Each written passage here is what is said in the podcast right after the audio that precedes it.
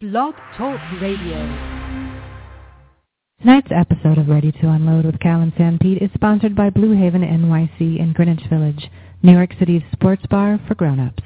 Go to www.bluehavennyc.com for details. Good evening, ladies and gentlemen. We're tonight's entertainment. Let me explain. No, there is too much. Let me sum up. Johnny and the mothers are playing something at the Savoy in Vermont tonight. Grandma's gonna kill my brother at the Savoy Theater tonight. I didn't say that. No, but I know this grapevine. Why would I put it there? Kindness? Kindness! Kindness! You stole it! He stole it! We have top men working on it right now. Who? Top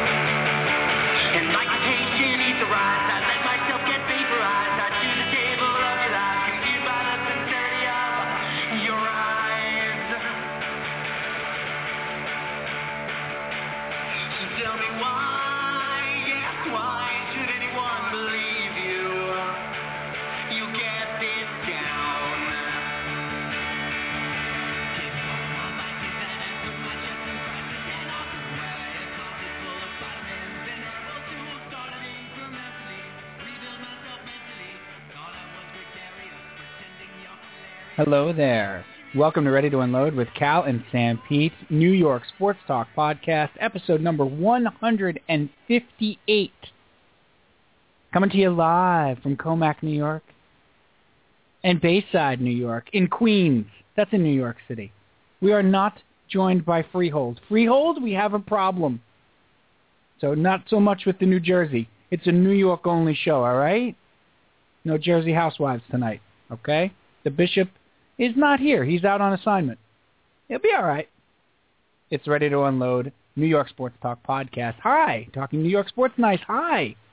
It is December 11th, 2013. It is 10 p.m. It is time for Ready to Unload with Cal and San Pete. I am one of your hosts, the aforementioned San Pete in this equation. Steve San Pietro. Hi. Welcome to the show. We have a ton of New York sports nice to talk about. No big deal. We get a cup of coffee, maybe get a beer, maybe have a nice schwigadel, nice cookie nice. You got cookies left over. You got Christmas cookies that are there already. Maybe the butter cookies, maybe you got them.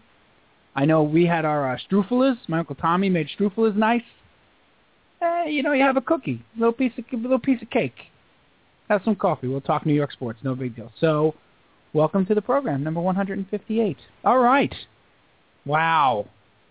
I'm excited. Eh, This is Oh, it's like such a bizarre time of the year because the Jets and the Giants, the Jets are barely hanging on by a thread. They're not going to make the playoffs. The Giants are out of the playoffs pretty much. Uh, actually, not even pretty much, entirely. Um, but there's still football to talk about, but it's hot stove baseball. Cal and I have been going back and forth for like five days with just pure baseball talk. Just going, just let's bring him in. Let's bring the guy in. Let's bring him in here. Bring him in. I said bring him in. Kel, Where is he? Now, now the, the cow robot is louder. Kel, We've been joking about this. So let's just say he's the uh, the co-host of the program, uh, Mr. Brian Calneva Calpino Caliente. Oh yeah. Oh sure. This is this is the McCartney version. Sort of lucky ducky, isn't it? Well, there he is. He's a popper. He's a little popper. We we now owe Paul McCartney eight million dollars. Not yet. Uh, Is it now? oh, he's Cal. Brian Calneva Calpino Caliente. They're talking New York sports and Mets, and they're pissed at each other. Hi, Cal. Hi, Steve. We're go- yeah, I love the intro. You know, that's uh, they said. Oh, you want to do a Bond movie? I said that's a ucka ducka. I'll do it. And then uh, you know, so I sort of came up with Live and Let Die, didn't I? Hi, Bry. We don't need to pay him. He didn't sing. He didn't all. sing. We didn't get to the singing portion. Look, we we are once again without the services of the esteemed uh, the bishop, Right. pop culture PJ. Um, but in his absence, he did produce that sound clip so that we don't have to pay Paul McCartney. That's well done. So he did a good job. Because you know that McCartney fella needs the cash. What is he, a Wilpon? He's a, he, oh look what Is you did. Is he a member of the Wilpon family? You went right into it. No holes barred in Moscow. and now it's just a street fight. It's a question of who wants it more. Listen, time to just jump right in, I think. I uh what's up, buddy? You sound uh, you're a little under the weather. There's a large bottle of Pepto-Bismol next to you. Something's going around. Are you a believer in the Pepto-Bismol in the art of? Yeah. Really? I'm I um to the point where I don't use a measure cup anymore. I just I just swit. You go right from the bottle. Yeah, yeah, and hope for the best. Well, I think we all we all do that in life, just in general. We just we swig it, we swig from the bottle of life and we hope for the best. it really is a, uh, a metaphor. He's living life without a measuring cup. That's what you do. You're on the edge.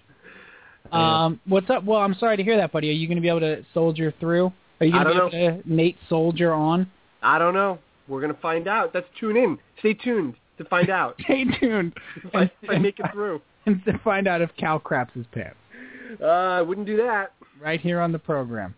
I wouldn't do it. Um, it's the holiday season, Cal, Speaking of, yes, the holidays, and you know what that means. eggnog. Yes, we're going to talk about eggnog later. We're going to talk about our five favorite Christmas films. Oh, we We no, we had to. I'll tell you why. We had um five. we had the family party for Wesley. Wesley gets three birthdays, Cal. Three birthdays. Yeah, when they're kids, they get like an entire month. It's, it really is. It's like li- it's like uh, Lollapalooza. yeah, it it is birthday palooza. It's It's a ridiculous. festival. It is. it's a three it's a three week festival. It is. Somehow my son's birthday has turned into South by Southwest. I don't It's like. Lilith Fair over by me with the girls. Right, there, right. There's people camping out. Like my uncle Tommy and Aunt Jerry might as well just camp out at the house. Yeah, there's RVs all over the place. Right. the month of June by my Right. house. So uh, we got to at the family party, the third and final uh, birthday party that Wesley had, and the kid thinks every day is his birthday. Then, Well, yeah, that's that's the problem. You've set the expectation now. yeah, December is birthday month. The next, the the, the first year you don't do three parties, he's going to be miserable.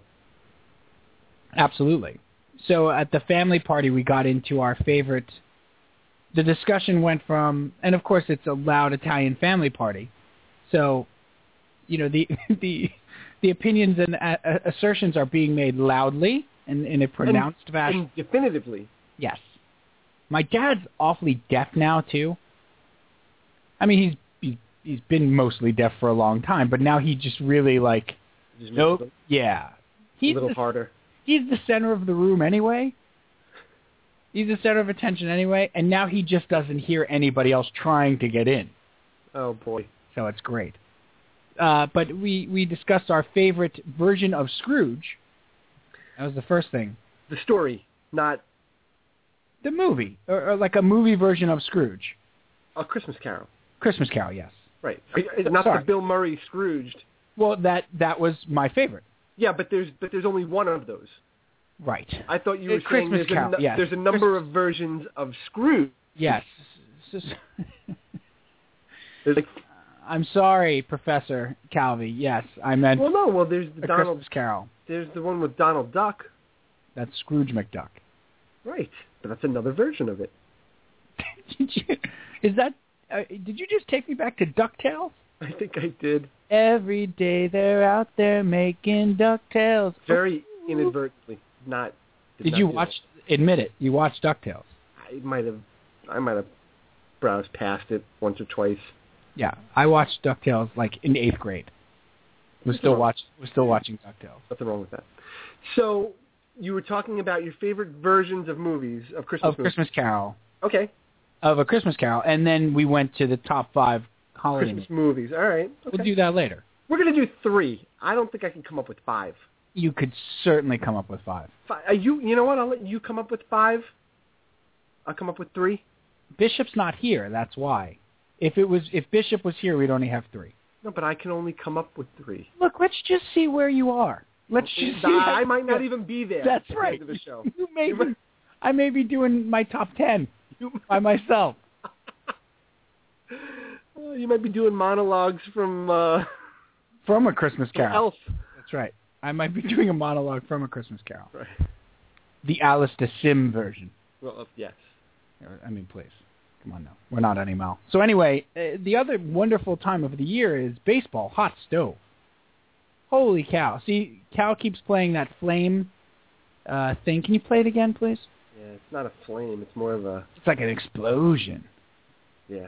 Because this episode of Ready to Unload, it's an ex- it's it's we're at we're going at each other.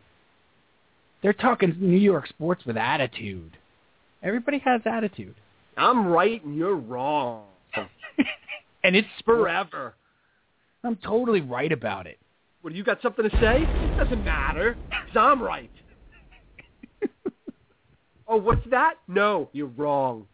And if you think for a second that that's the way it's going to be, you're an idiot. You're a jerk for Sports thinking that. It, sports idiot. Why? Why? The very, So, so before we, we before we get into the specifics of what we're discussing in the big unload, in tonight's big unload, tonight's big unload is going to be mainly about the Mets, but it will be a lot about uh, Robinson Cano. We're going to talk about the Yankees as well. Are we are we jumping into the big unload right away or No, I just I want to ask you one Oh, question. okay. Yeah. This, sure. this, this is something that you and I have talked about. We were joking about that new show on SNY uh, here in New York called Cavino and Rich. And again, the, the premise is, and, and SNY has done this 37 different ways. and it- Loud mouths. Yeah, it just appears the premise is let's have Face off. Yeah, keep going. There's like eight more. The wheelhouse. Right. Anything that where uh, that's a sports analogy that pits two people, the face off, uh, jump ball, like anything that pits two people against e- against each other in the batter's box, uh, whatever. They they seem to keep running the same formulaic formulaic show out there. And it's the exact same thing where it's two guys in a split screen just yelling at each other. Just One louder than the next. and you can't you can tell when they really don't believe in what they're saying they're Right. just they've been assigned the counterpoint for that evening Right. And counterpoint. and the the formula seems to be be a douche about it like be be as jerky as possible about it to each other Where- there's nothing enjoy now they have this show Cavino and Rich which is it's all based on that like they're talking with attitude I Uh, well, but that's what it is. It's, everything is with attitude. For some reason, that people love that. People love that. They Right. love confrontation. They they apparently yeah, but do they? They do. I don't. They love it. I guess Good. especially Every in ti- sports.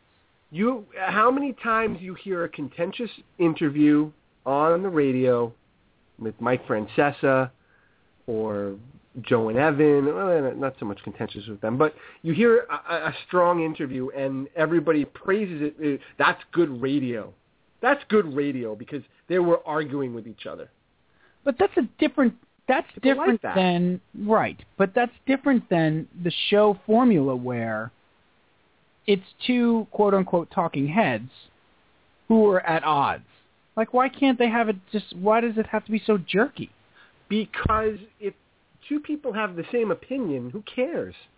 But they could have a different opinion. Why do they have to? Why do we need flames and explosions? And why does it have to be so? Well, why I'll is tell it you. so hyped up? I'll tell you why. Because the, I'll tell you what the problem is with that is that when you are assigned the point that you don't agree with, if you're not skilled at, it's it's almost like acting when you think about it. It's not even almost like acting.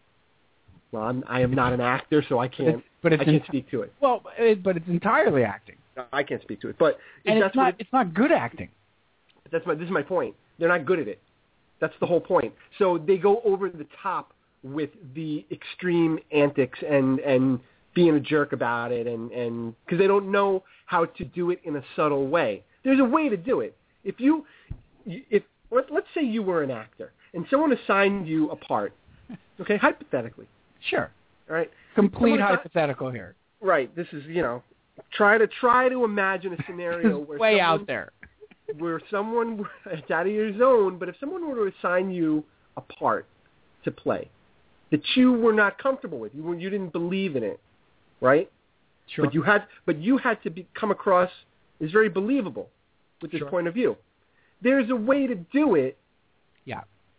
so that people bel actually believe that you think that you believe in what you're saying, Yes. It's called acting. right?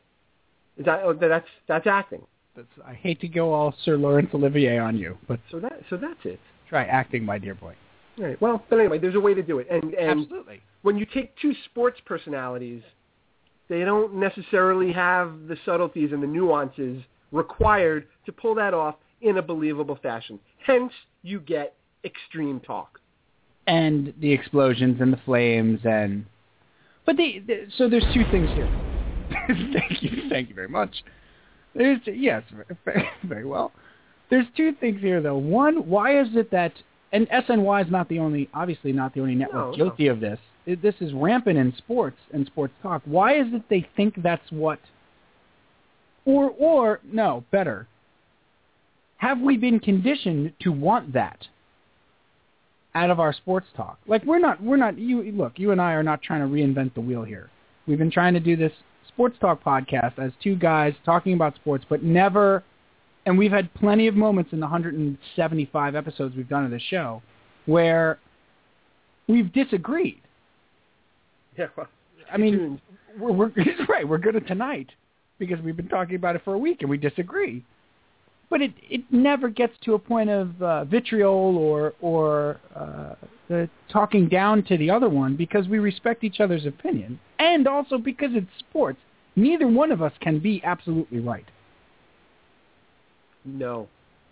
So, is is it that we're conditioned to, or we've been conditioned to want that out of the sports delivery, you know, the sports talk delivery mechanisms that are in place? It was successful. It's been successful. So that's you know when something's successful, you just you just keep kind of running it out there. Right. You know, it's been it, it's it's been popular. Absolutely. I mean, there's you know, look at Jim Rome. Jim Rome has made an entire career over it. Rome is burning. Rome. That's the title. Rome is burning. that's the name of his show. So he's made an entire career out of just being extreme and loud and and you know in your face. Yeah. I'm right. You're wrong. You're a chump. I'm right. You're wrong. Have a take. Don't suck. Listen, drones. What do they call them? Clones. That was his big one. Listen, I used to listen to him when I was in L.A. because Yeah, no, and you know we talked about it. He knows his stuff. this was pre, you know, Sirius Radio, pre, you know, internet radio or anything like that, and and he was the only thing worth listening to when I was in Los Angeles because he does know his stuff. But but he and he's he's shtick. I mean, I get that. I don't know. I I think we have been conditioned to look for that in sports discussion. Like we've Yeah. been conditioned to look for the confrontation, and, And it that- and it sucks. But it's I mean- proven. But it's proven to be successful. Mm. You know, I'm reading. I'm reading a book on the history of w, WFAN right now. Was this not a Christmas gift? So you were allowed to. I was allowed to get this one You're allowed to read this one. because I bought it on my own. I finished uh, Collision Low Crosser. I I know you did. no, no, I finished. I just finished it last night. That's fine. You know, you could if you could actually if you could you could read the book to me. I can. I think that that would be allowed.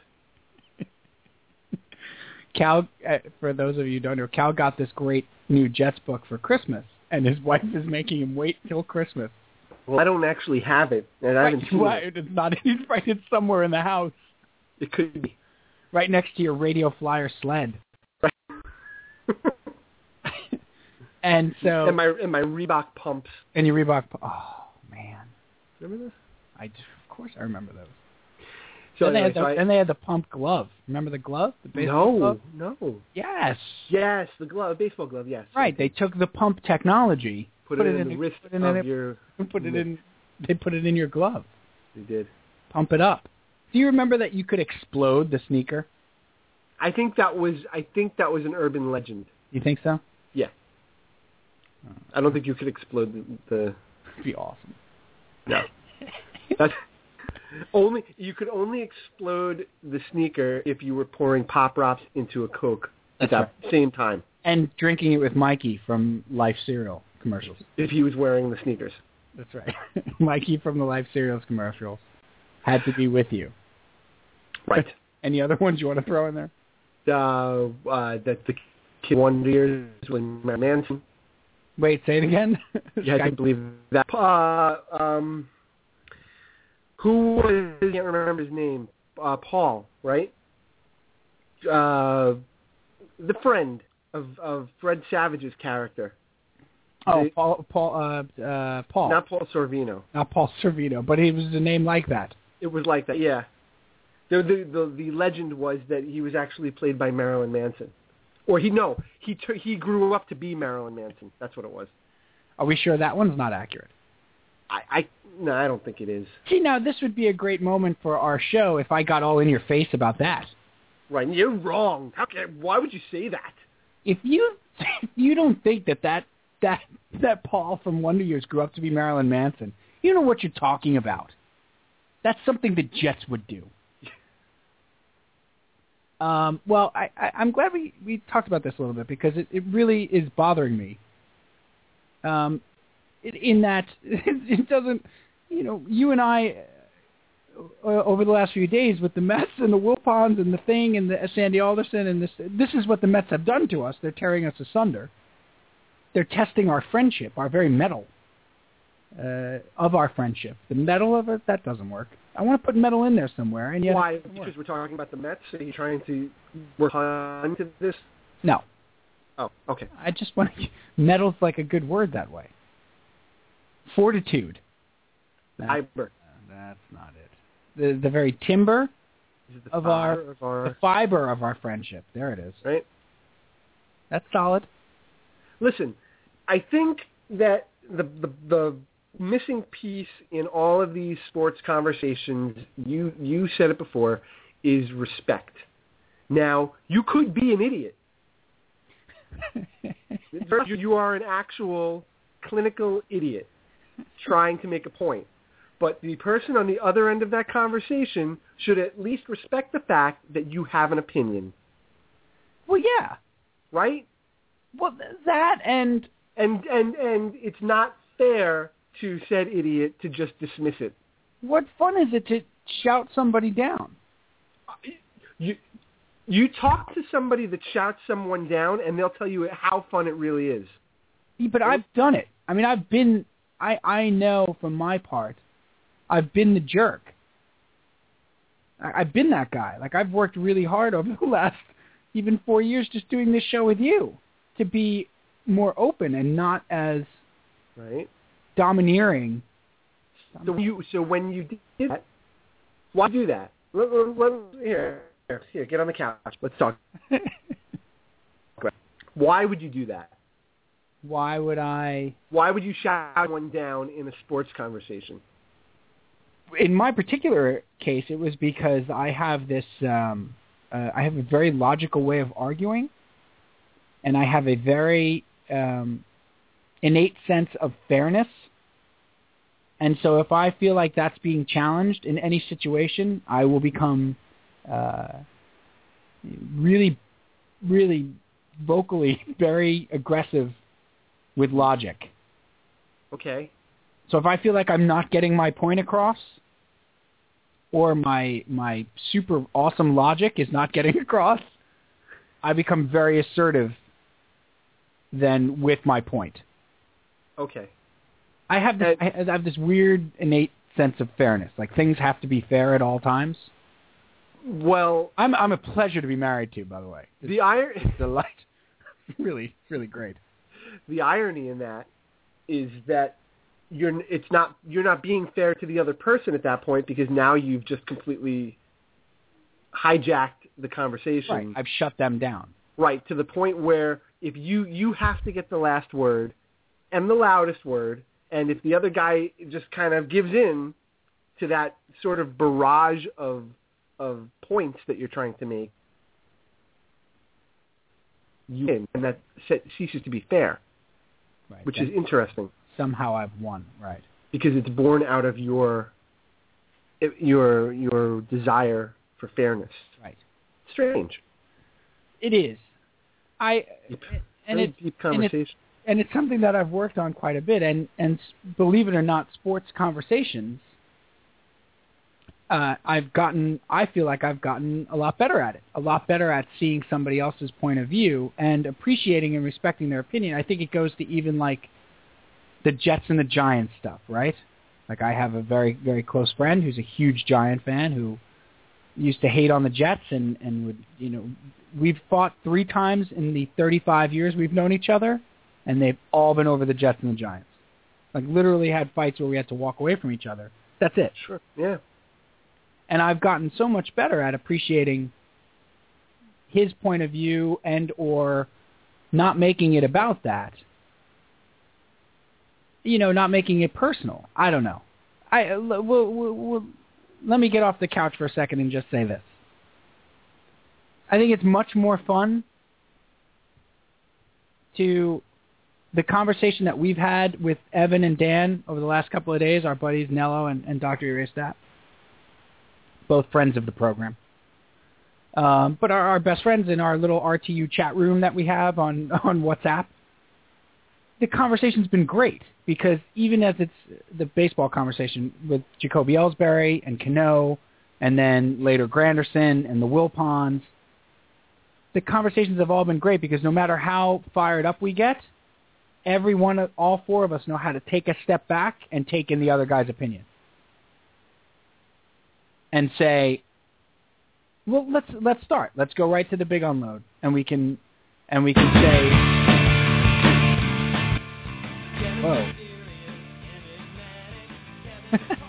What has he done? I wanted to play the Kevin intro music. Oh, is he here? Is he here? Is Mick Walters here? No. Um, Oh. it's time. It's time for the big unload. Uh, a mere 28 minutes into the show.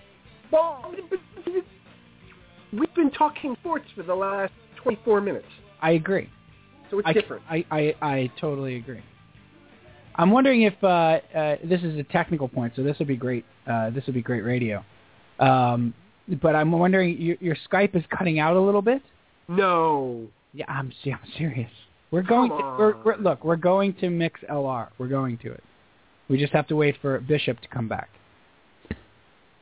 But we're going to it. But we're we're still on Blog Talk Radio. Hopefully, we're streaming. We don't even know. But your Skype, How, how bad? Is it bad? it's chopping up. I'm wondering if you shouldn't call into the switchboard. Is it? It's that bad? It's that bad. Wow. When I, I was, I had some really good points earlier. Were they, were they garbled and distorted? They were a little garbled. Oh my gosh. It's a shame because you had some wonderful points Oh. in a conversation all about how we should listen to each other's points. It's almost as as if Skype was shouting you down. I'm wondering if you should maybe call the switchboard as we go to the big unload here. I can vamp. Are you sure? I can vamp a little bit. I hate to do that to you, but Uh, hey, you're listening to Ready to Unload with Cal and Sam Pete. I'm Sam Pete. Stay tuned for more Ready to Unload with Cal and Sam Pete. Hey, this is Sam Pete from Ready to Unload with Cal and Sam Pete. This is episode number 158 that you're listening to, so stay tuned for more Ready to Unload with Cal and Sam Pete. all right, do one for the West Coast now. Okay, right, got it. Uh, hey, all you Californians. Uh, Prop 8 and Ready to Unload with Cal and Sam Pete. How about this weather? Prop 8, Ready to Unload. Okay. Can't make a right turn on red. Oh, wait, no, you can. That's a reason to move to Los Angeles. Uh, Ray, you're listening to Ready to Unload with Cal and Sam Pete. Or should I do my should I do my two minute my uh my my unload- CBS Sports Minute. my CBS Sports minute? yeah.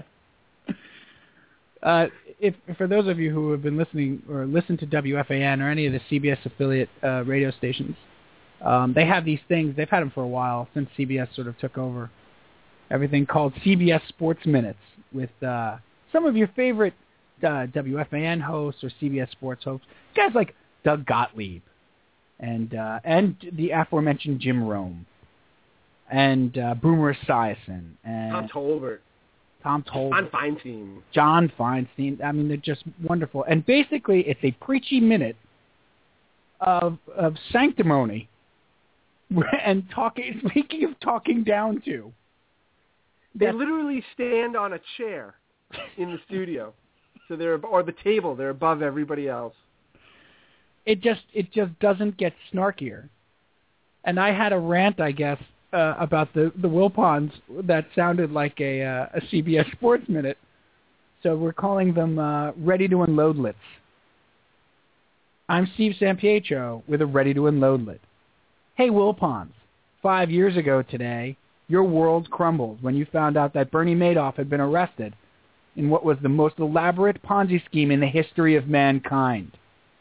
The Mets were 89 and 73 that year, coming off a collapse and a calamitous closing of Citi Field of Shea Stadium. They're 62 games under 500 since Bernie Madoff was arrested. Can you say karma? I can. I'm Steve Sampietro. Be ready to unload it. Something else.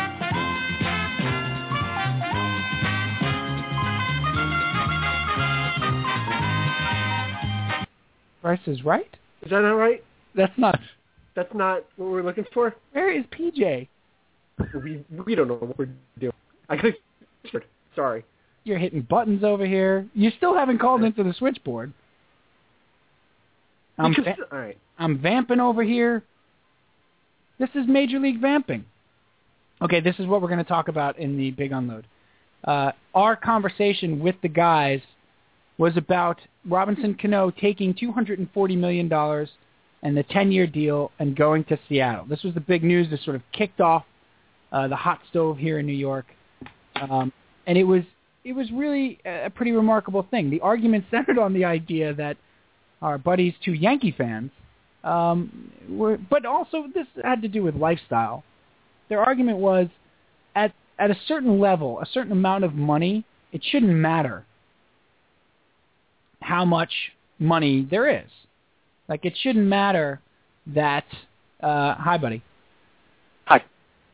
Right. That's yeah. That's gonna be that's gonna be better. Is this better? It is. Okay. Um, so their their argument was that at a certain level, a certain amount of money, it shouldn't matter. Uh, it shouldn't significantly affect your lifestyle to to turn down a certain amount of money if you're happy where you live.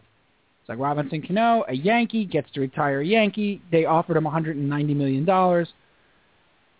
You know, what's 50 million dollars? Does that significantly change his lifestyle, or you know, isn't it better to just stay in New York where you're comfortable and you're happy? And it's a valid point. My point was, how do you walk away from $50 million? I don't care how much the original contract is for. It's $50 million. 50 million. 50 and three years of security. Like that was my whole argument. You cannot possibly fault Robinson Cano for taking the most money at age 30.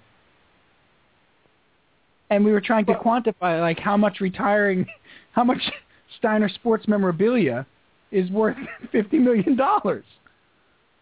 I, You know, I feel like the I feel like the first thing is that it's so out of our realm Yes.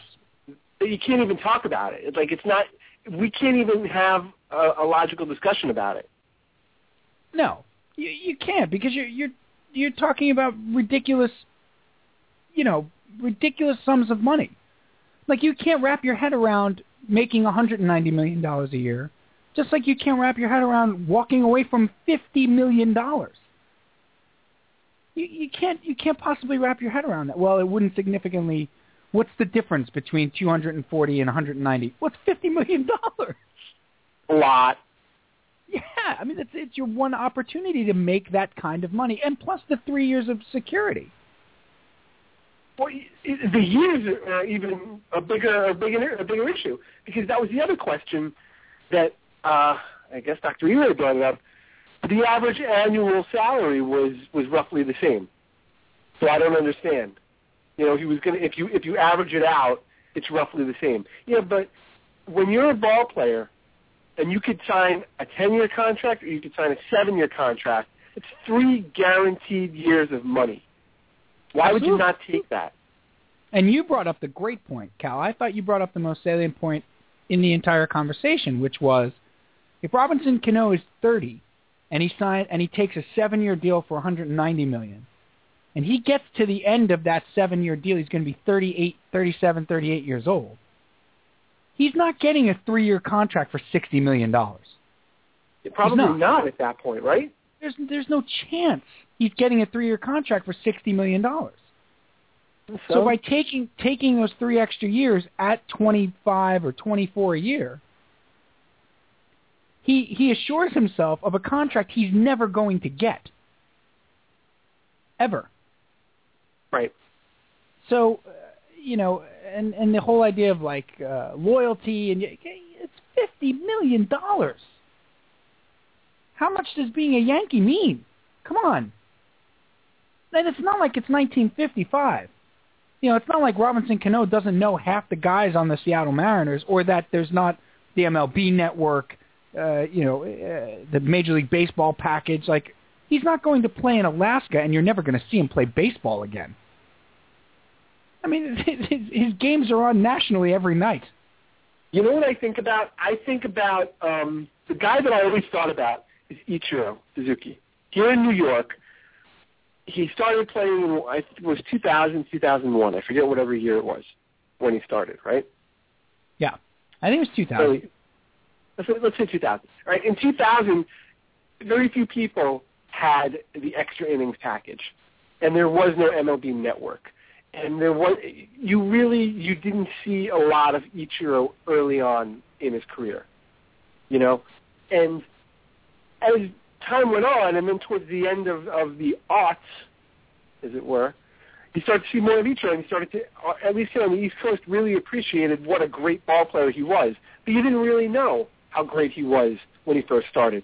Now, with Cano going out to Seattle, any Yankee fan, well, now Yankee fans are not going to want to watch him, but if you wanted to watch Robinson Cano, you have the ability to see every single one of his games right now, even though he's in Seattle it's a whole different it's a whole different time right now. Yeah, and and baseball's a baseball's not a national game in for fanhood. It's a local game. It's regional, It's a- yes. Exactly. It's a largely local game. It's not football. Okay, Peyton Manning goes to Denver. You still see Peyton Manning every week. Still see him every week. Uh, you know, Robinson Cano goes to Seattle. Yankee fans don't want to watch him anymore. They're not playing for their team. And baseball fans are not going to tune in. You know, can you can you tell me how many players playing right now, Cal? Would you say that baseball fans are going to watch a whole game just to watch him play? Two, maybe three. I mean, they're probably they're they're not they're not everyday players, not position players. There are pitchers that I will tune in to watch. You, that's you. Yeah, I'm, I'm The saying average- I'm how saying about the average fan? the average fan is not going to it doesn't care where Robinson Cano is playing. Oh, no. And nor should Robinson Cano care about that guy. And I'm sure he doesn't. Yeah, and Major League Marketing doesn't care. I mean, it's it's it's you know, you I will watch a Mike Trout game to watch Mike Trout. Okay, there's there's a couple, there's a handful of guys that are national players, or that if their their at bat is on MLB Network, I'm stick I'm sticking around. If Mike Trout's due up and the and and uh, Anaheim's on MLB Network and he's due up, I'm sticking around. I'll stick around through that commercial break. I want to see Mike Trout hit. That's it. There's like there's like four guys. Yeah, maybe maybe McCutcheon at this point. Maybe I, I you know I love McCutcheon, but I but we get to see McCutcheon. We play the part. Well, right. Yeah, you're talking about. Uh, yeah, Mike Trout is out. He's out in California. We don't see him that exactly. much. That's what that's what He's I'm a guy. saying. Right. I don't care. I don't, I don't care. It, it, baseball is regional. It's regional in its marketing. I mean, look, the guy who made the most money off the field last year in endorsements in baseball was Jeter, and he only made nine million dollars. Robinson Cano's never going to make that because he's not Right. a national figure like Jeter is. And so who cares if he's a Yankee or not? Nine million dollars when you're making uh, when you have a two hundred and forty million dollar contract is is the change in the couch. You just you can't. I I'm getting to the point as I get older, I guess maybe, that I more and more cannot kill guys, especially in football. Like I've changed about how I feel about Revis. Totally changed how I feel about Revis. Well, that's from the book too, right? No, no pre-book. Okay. No, if anything from the book, I desperately want him back because he was apparently the greatest practice player. He's, he was the greatest player that coaches and players that had played with great players, like all-time great players like Ray Lewis or even LT, like guys that were best at their position Yeah. and saw them, said Revis is the best player they've ever seen. Good. So if anything, the book would make me want him back. But I can't kill Darrelle Revis for trying to get the most money. I can't. No. No, I would have hated that he. I would have hated that he held out again. But It, you know. No, go ahead. no, I was going to say it's especially in football. These are non-guaranteed contracts. These guys have Especially three and a half years. Yeah, they have three and a half year shelf lives. Yeah. The difference between four million dollars a year in a contract and a four-year contract is twelve million dollars or sixteen million dollars. I think you hit the nail on the head. It has to do with us getting older because I'm the same way. I think that it's happened so much. I've I've I have experienced watching players always take the most money. Always. Oh, 99% of the time, they take the highest contract.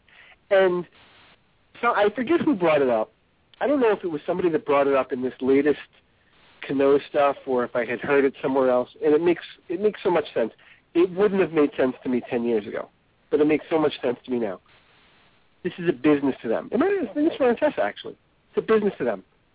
These players don't look at it the same way fans look at it. You know, these players, like fans, believe in Yankee legacy a lot more than players believe in Yankee legacy. You know, just just to use that as an example. You yeah, know, and there's different, there's different times of their career. I mean, Derek Jeter at age 38, the Yankee legacy and retiring a Yankee means something entirely different to a 30-year-old Robinson Cano. Right.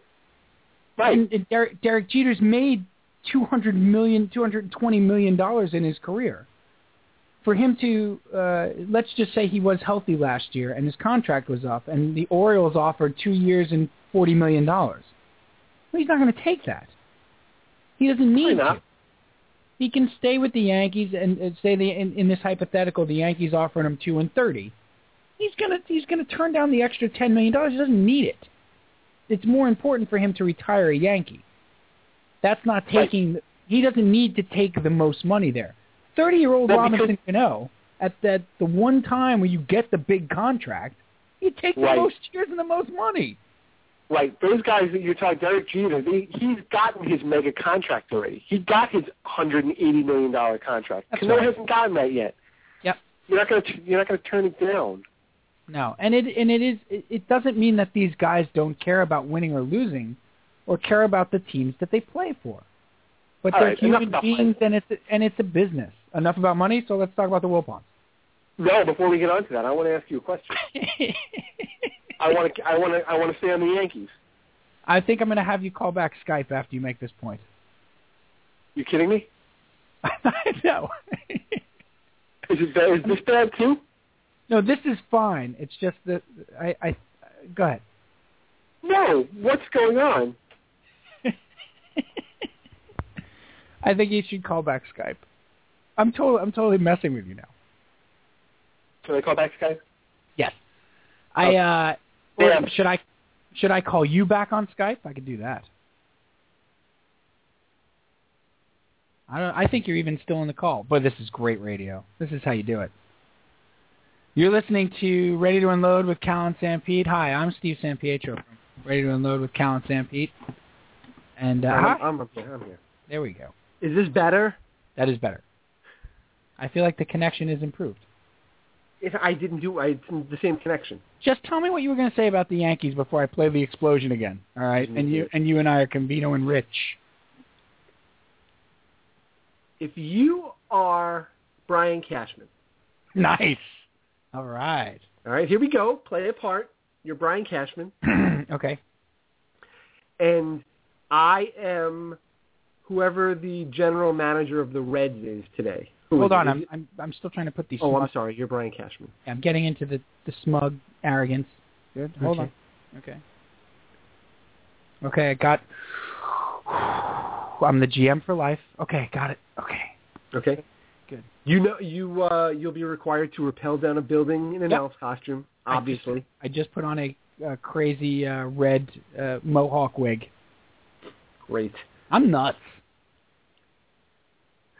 Um And I, I just called A Rod a, a, a jerk off. yeah. Okay. Okay, I'm in. I'm in. I'm, okay, so you got it now. All right, and I'm the Reds general manager. We don't know who that is, right? Is it Walt Jocketty? Is that possible? I think that he was like 15 years ago, but good. Okay. Uh, I give you a call. I call Brian. And hi, Mr. Cashman. Brian, Hey, Walt. how's it going? How's uh, the family, Walt? Yeah, good, good. How's little little Jimmy's chicken pox? How's that going? Hey, he's got scars. That's a shame. It's a Yeah. shame. He'll grow out of it. Your your kids look good though. Thanks. Thanks. Really, just fresh faced and They are. They're eager. delight. Yeah, they look eager. they're a delight. Good, good. Hey, you have a happy holidays. If I don't talk to you after this, Yes, you too. Happy Um, Hanukkah. Happy Hanukkah. thank you. Uh, we don't celebrate, but thanks. Well, we do. Well, it's past. I hope you had a happy one. We had a great one. Great. I got Uh, I got I got a Jacoby Ellsbury. You did, you did. You got a, a Carlos Beltran. It looked like, Yep, that was day eight. right? Oh, what'd you get? You got a McCann was what day one, Yeah, that's right. right? Uh, I got a- Kuroda was day six. I got him a back. I got a dreidel on day five. Sort of a letdown. Great. That's all right. It's a Yankee. It's a Yankee dreidel. We'll say that. Is that the day that that you lost Cano? That's correct. that's right. You got a dreidel instead. Yeah, I was repelling down a, a building with uh, Bobby Valentine, so I, Nice. Hey, let's go. How'd that go? I wasn't bothered at all. Did you break an ankle this year or no? No, This year you were fine. this year I was okay. Great. Great. So- well, listen. While I got you here, What can I do for you, Walt? well, I you know, I now that you don't have Robinson Cano anymore, I got the second baseman on my hands. Sure. You familiar with him, Brandon Phillips? I love his work. Right. I have all his Re- albums. Great. Well, he's, he's you know he's a he's a great ball player, but he's making a lot of money for us, and, and we're looking to move him. We'll take him. Great. All we're looking for from you is Brett Gardner. Straight up. Can you can you just send Brett Gardner over? You got plenty of outfielders now. You probably don't need him. Send us Brett Gardner. We'll give you Brandon Phillips, and we'll call it a Happy New Year. We'll toast the New Year together. What, what do you say? Sounds good. That's good. Yeah. Terrific. I'll have my people call your people. We'll drop the papers, and uh, and uh, have a you know really have a Happy New Year. Have a, have a merry. Have a merry. I know you don't celebrate, but please, Okay. Mazel Tov is what they say. Mazel, a mazel to you. Okay. Right. So, this, so you would envision a conversation going something like that, Yes. right? Jon Heyman of CBS Sports reports that the Yankees turned down an offer of Brandon Phillips for Brett Gardner. Wow. That's what all that was about. That's you got there. That's what we did. I'm glad we can role play. That doesn't make any sense. Boy, they wow. Francesa has no no less than 18 teams interested in Brett Gardner. He said today that you could he literally said this, you could trade Brett Gardner anywhere. Anybody any, any team would want him. Any team. That's how that's how good Brett Gardner is. Did he take like and list 30 teams. Wait, say, say it again. That would does that up again? Skype is breaking up again. Yeah. Come on. You probably said something really funny there too. I have to call back, don't I? No, you're- oh. just say it again slowly. Oh, it, it's not because I'm talking fast. It's just Skype. It Yeah. can handle it. It can handle the speed of my voice. just That was probably the least technical thing I've ever said in my life. this is Sl- slow down so Skype works. All I said was it would have been funny if Francesa spent four minutes listing all 30 major league teams. Okay, uh, so here's a list of the teams Cubs. that are interested in uh, in God, in Gardner. Okay, uh, let's see, uh, the Pirates. Pirates would take him. Okay. Pirates. We could Card- probably we could probably get McCutcheon for him. Cardinals will take them. Uh, let's see who else. Um, uh, the Cubbies. The Cubbies would take them. Okay, The Mets the Mets would take him in a heartbeat. Okay. Mets take them. He'd be the he'd be the best player on the Mets. And then you just you just listed every team. Yeah. that'd be great. Yeah. Um, speaking of the Mets, it is it is now ten to eleven. Might be time to might be time to get into get into this. Okay, let's get into it. I have one uh, touchstone place for us to start. I was talking to my buddy Jimmy tonight. Jimmy used to write for us in the early days of Ready to Unload. Sure, If you remember, I do. he used to write some uh, some copy for the website. He was fantastic. Back in the day when we used to write. Jimmy James. Jimmy James says. Um, And uh, so I was talking to Jimmy tonight. Great Met fan. Very. Uh, Jimmy is uh, super sarcastic, sardonic, very skeptical. Is he snarky or no? No, no, he's never snarky. He's just he's really skeptical of anything the Mets do, uh, in a good way. He wants them to. He comes from a place of love. He wants them to be good, desperately. So he was he was giving me grief tonight about my, as he put it, quote unquote, buying into the con, the short game Mm, that was the signing of Curtis Granderson. And his point was, this is classic Wilpons, in that they signed Granderson just to appease the fan base and say, look, see, we tried to do something. And he was saying, I can't believe you fell for it. And I said, well, I didn't fall for it, Jimmy. I said, I like the player. I said, I know exactly what the Wilpons have done here. I said, I'm surprised they made it past Salmon and signed him. Because in the past with the Wilpons, it's just, hey, look, we met with him. You know, he got a better offer. You know, we were in on him, which is your classic Wilpons. We were in on him. right. But I, I happen to like this player a lot. I have before he even was traded to the Yankees. Look, in in full disclosure, I can corroborate that. I've You always did. I've always really liked Curtis Granderson. You did. Uh, and then once I learned what a good guy he is, what a great teammate he is, how you know watching him with the Yankees, how hard he plays the game. Um, you know, I'm not going to say he plays the game the right way, but he plays very hard. He's got a great work ethic. He seems to be a fantastic teammate, uh, charitable in the community. These are all things that a Met organization that is awful at PR also need. They also need out of their players. They can't just have David Wright be the coolest, nicest, greatest guy in baseball and have the rest of them be malcontents and, you know, miscreants. Okay, they they needed him uh, from that as- aspect, and I also think his game, if you go back to the Tiger years, before he went to Yankee Stadium in the short right field porch, I think Curtis Granderson's game plays very well in Citi Field. I really do. And I don't I don't care if he hits 250 with 20 to 25 home runs, 30 to 35 doubles, 10, 12 triples, scores 100 runs. You you had me at hello. I'm good. That's all I expect out of him. I don't need I don't need 41 home runs out of him. I don't. You're not going to get it, but you also have to understand that those numbers that you just listed, it's an overpay. He's not. It's a, but it, but everything is an overpay, Cal. What's an overpay considering Jacoby Ellsbury just got 153 million dollars? They're asking for 140 million dollars for Shin-Soo Cal. So is it an overpay? Is four for sixty an overpay for a 32 year old who was who two years ago hit 41 home runs and scored 116 RBIs? Yeah, for, Or, for, and the, scored 116 runs. for the production you expect out of him, or that you would you would say hello to, that's an overpay. It's It is. What what what the project the production I just gave you is 15 million dollar a year player right now. No, it's not. But listen, you're What you're, is? you're, What you're getting no. So calm down. No, but I'm because you're missing my point. You're missing my point. Um, you're not letting you're not letting me get to my point. Let me put it that way. But you you have to you you have to answer my question first. What is What is what? I didn't hear it.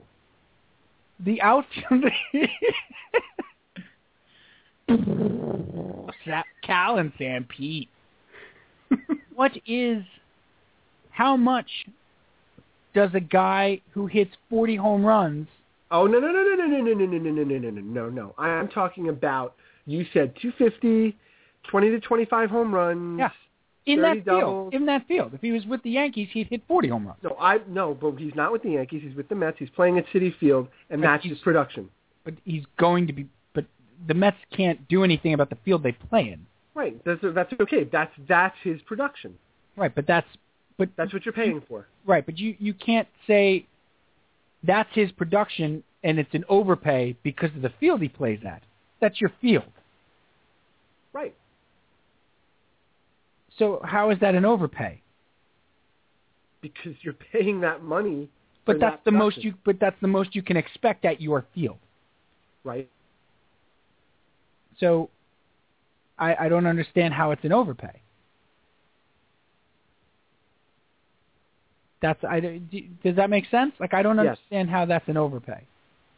If you if you feel that 250 and 20 to 25 home runs and whatever- what you said, if you feel that that's worth 15 million dollars, then that's your opinion, and that's fine. I feel that's over. You're overpaying. But where but where does that cost out in the open market? Probably a little bit less than that. Okay, so Jacoby Ellsbury got seven years and 153 million dollars. Right. he got 20 million a year. Right. More than that. And and what what are his expected numbers?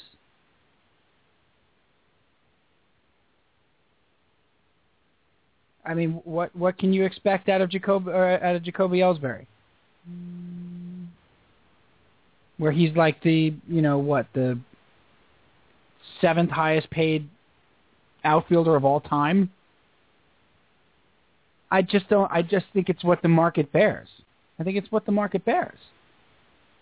Like I don't know if you can call it an overpay. You know, I I don't know. Did I did I lose Cal on Skype? I feel like I've lost you on Skype. Well, anyway, I'll vamp.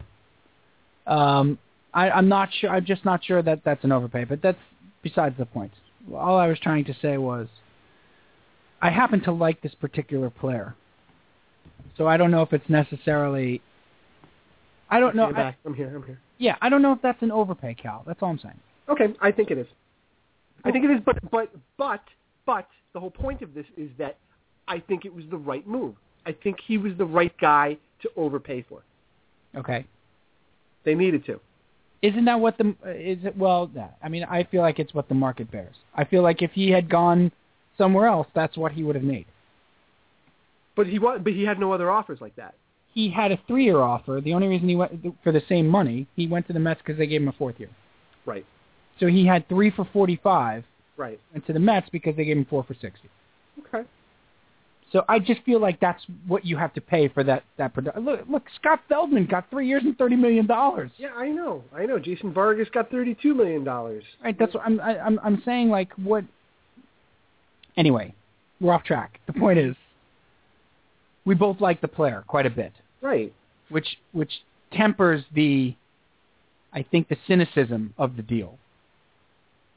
For both of us, but Jimmy's point was, I think overall the same as my point, and that is, Alderson. He called Alderson a patsy. A patsy. Yeah. All right. he said he's a, he's a, he's an organization or organizational guy who has a ton of respect, who the Wilpons are literally hiding behind. They hired him because they knew he's a respected guy, and that he's he's going to take the heat for the fact that they can't build a team. He said I believe, bas- I believe that. basically, right, basically Alderson's a patsy. But where you and I disagreed over the last few days is you think Alderson should take some heat if they can't build this club. You think Alderson should take heat because of what he said for the last three years, right? Yeah, and I want to clarify that right now. This moment, Right now, yes. Just basically what we've been talking about for the last week or so. record it. Who are you looking at over there? I, I don't know. It was almost as if I had a producer to my Somebody right. in the room? That's right. Roll, roll tape, Um, speed, I think.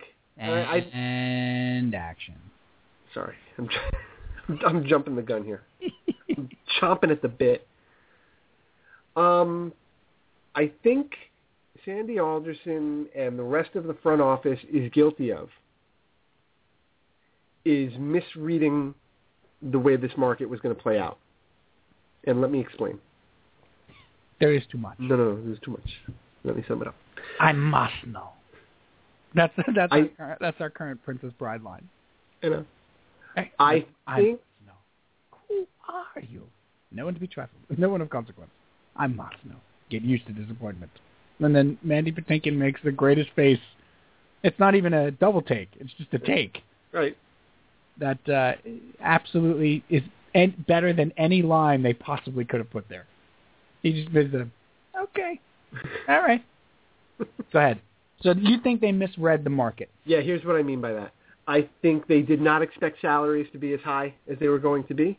I think they thought they would have people lining up to take Ike Davis and or Daniel Murphy off their hands. And I think they got to the winter meetings and they realized that things were a little out of hand on the salary side. So they knew that they were going to have money coming off the book. So all along they forecasted this, and we've talked about this, they forecasted this off season as the year they were going to turn everything around, start spending money, and start making moves, and start creating that flexibility that they've been talking about. And I think that it's not it's not necessarily all their fault. I think things turned out a lot differently than they expected it to. And I think that if they knew then what they know now, they might not have made the promises or they might not have set the expectations like they did for this particular offseason. I mean, they can't give Ike Davis away. They can't give him away. Nobody wants him. You know? They can't get Daniel Murphy, nobody wants Daniel Murphy. The guy bats 280 to 300, gets 200 hits every year, and at second base makes a reasonable salary. Nobody wants him. They really thought they were going to be able to trade these guys, slot Lucas Duda in at first, slot Eric Young in at second, get another big-time outfielder, maybe get a pitcher. And because they, they always talked about improving the team through trades more so than through free agency. You know, they haven't been able to make a trade yet. Doesn't mean they're not going to, but they haven't been able to make a trade yet. And I think that's because they thought, you know, they they thought they had more value than other teams think they have. You know, and then and then as far as the salaries for the free agency, they they there's no way they expected Shin-Soo Choo to go for 140 million dollars. No way. Nor should they pay that. Obviously, but that's not the point. It is the point. It's part of the point. It's got to be part of the point. It's not re- it's not really the point. It's got to be part of the point, though, Cal, because if part of their plan was to pursue a guy like Shin-Soo Choo, and then the price is so exorbitant that no one should pay it. Here's the Mets. Right. No one should pay it. But if someone, so then what if he go unemployed? No, no. Someone will give him a contract, But and but someone they and someone will probably and somebody probably will give him that money. But they should. I don't want it to be the Mets. Okay, that's fine. So what I'm saying is they had to then adjust their plan and say, all right, well, we're not giving Shin-Soo Choo seven years and 140 million dollars. Right. No chance. So we give, th- we thought we'd be able to get him for five and 85. right. Okay, that's not the price, so we have to adjust the plan on the fly. So let's go get Curtis Granderson. Let's get Chris Young. Let's you know uh, continue to to to seek other avenues to get bats for the for the offense, or you know, put bats in the lineup, um, that doesn't mean that they're doing a bad job. To me, to me, that doesn't mean that they're doing a bad job. They've had to adjust. You, you know, the, uh, Jhonny Peralta gets what four years and fifty three million dollars. I'm not giving Jhonny Peralta fifty three million dollars. I'm just not. Like I'm not gonna I'm not gonna kill them for not making that move. That's why everybody said, well, the Granderson move was just a move to make a move. Well, I don't think it was. I no, think I, I don't believe that. I think Granderson is a guy they know can play in New York. Uh, has a skill set that, which is a bad word for Fred Wilpon, but as a as a has a you know a profile that plays very well in Citi Field, and is also a good guy and a good guy to bring in and and a winner and a, you know the kind of personality that you want uh, a veteran personality that you want on the ball club. And that you're not going to have the Jason Bay situation because he does know how to play in New York. And he has played in New York under the brightest of spotlights. So I, I, I just think, look, all of it to me is just, it's, it's all inconsequential. Because I think Sandy Alderson is a patsy because I think it comes back, as always, to ownership It's not. You see, that's that's the thing. You want to pin it all 100% on the Wilpons. I don't want to pin it all on the Wilpons. I am pinning it all on the Wilpons. You can't. Because, that's not because, fair. To, because to me, it is all on the Wilpons. It's not. It's not. You. It's not 100% on the Wilpons. Do you want to put most of it on the Wilpons because they have no money. That's fine. No, no, no, no, no. See, now in light of recent things that read and you research and you see. It's not necessarily even that they have no money. Uh. It's that if they're setting an $87 million payroll budget, see, all I'm saying, Cal, is I feel like it's gotten to the point where it's inconsequential whether Sandy Alderson would sign big players or wouldn't sign big free agents. He doesn't have the money to do so. So his philosophical uh, leanings, what he thinks um, uh, about building a ball club, are, are, are almost inconsequential or, or almost moot in this situation because he doesn't have the money to do it, even if he wanted to. Because of, you know, if you read this, or if you read about the specifics, and depending on what you believe, and I think Joel Sherman in his article in the Post and Bob Klapisch in his article in the, you know, Bergen Record or whatever it was, they're not far off from one another. All Sherman's in, insinuating is that Alderson should take some blame. Which he's, he's the general manager for of the misreading team. the market. Right. But to me, I don't see how he can have any blame when he was told he was going to have a certain amount of money and he doesn't have it. I don't. I don't understand how you can hold the general manager of a baseball team is 100% blameless. I don't understand that. It, I'm, 100. Yeah, we're talking 100% blameless. Uh, what my I don't my understand that. my question would be, what is he going to do? He- What's he going to do? He's got to readjust. That's what, it. but that's what he's doing. Well, Isn't that what he's done? I don't know. He's trying to improve the ball club, He's, he's trying giv- to. given yeah. the means that he has. Okay. He's not going to be infallible. He's going to make mistakes. See Frank Francisco. See Jon Rauch. He's going to make mistakes. Okay? He's not infallible. That I'll put on him, sure. But this massive overhaul that was supposed to happen in 2014 can't happen if he doesn't have the money to do it. To me, it almost doesn't matter if he would do it. He doesn't have the money to do it because the Wilpons have decided that they want to make a revenue off the team. So you set the payroll at 87 or 88 million dollars. Okay, you take in 100 million dollars in revenue. You get 20 million, you get 20 or 30 million dollars from Major League Baseball, and all of a sudden you've made money this year on the Mets. It doesn't matter if you only draw 2.2 million fans. Which, by the way, as we well know with the Wilpons, there's a sucker born every minute, right? We're just suckers. We're idiots. Met fans are just going to keep coming to the ballpark. Of course. As bad as that team was last year, 2.2 million people still went. That's what the Wilpons, to me, think of their fan base. They're idiots. They'll go no matter what slop we put out on the field. I think Sandy Alderson, Cal, we've said this a million times, and I think it's coming to fruition. I think Sandy Alderson, just as like I'm about to do the JFK monologue, and they sold this lemon to the American people. They, he was sold a bill of goods. You're going to have, if you get us down to this number, in the off season between 13 and 14, you can bring it back up to 125 million dollars. You'll have you'll have this amount of money. I think he was sold that bill of goods. And now they're saying to him, eh, no, we've looked at it again. We want to make money this year. All right, that's fine. Look, that, that's fine. He was brought in pr- partly because of his ability to manage, to general manage a team on a low budget, right? He's Yeah. he he's him and his and his crew have done that in the past, Yes, right? And they've been and they've proved pretty successful at it. reasonably so.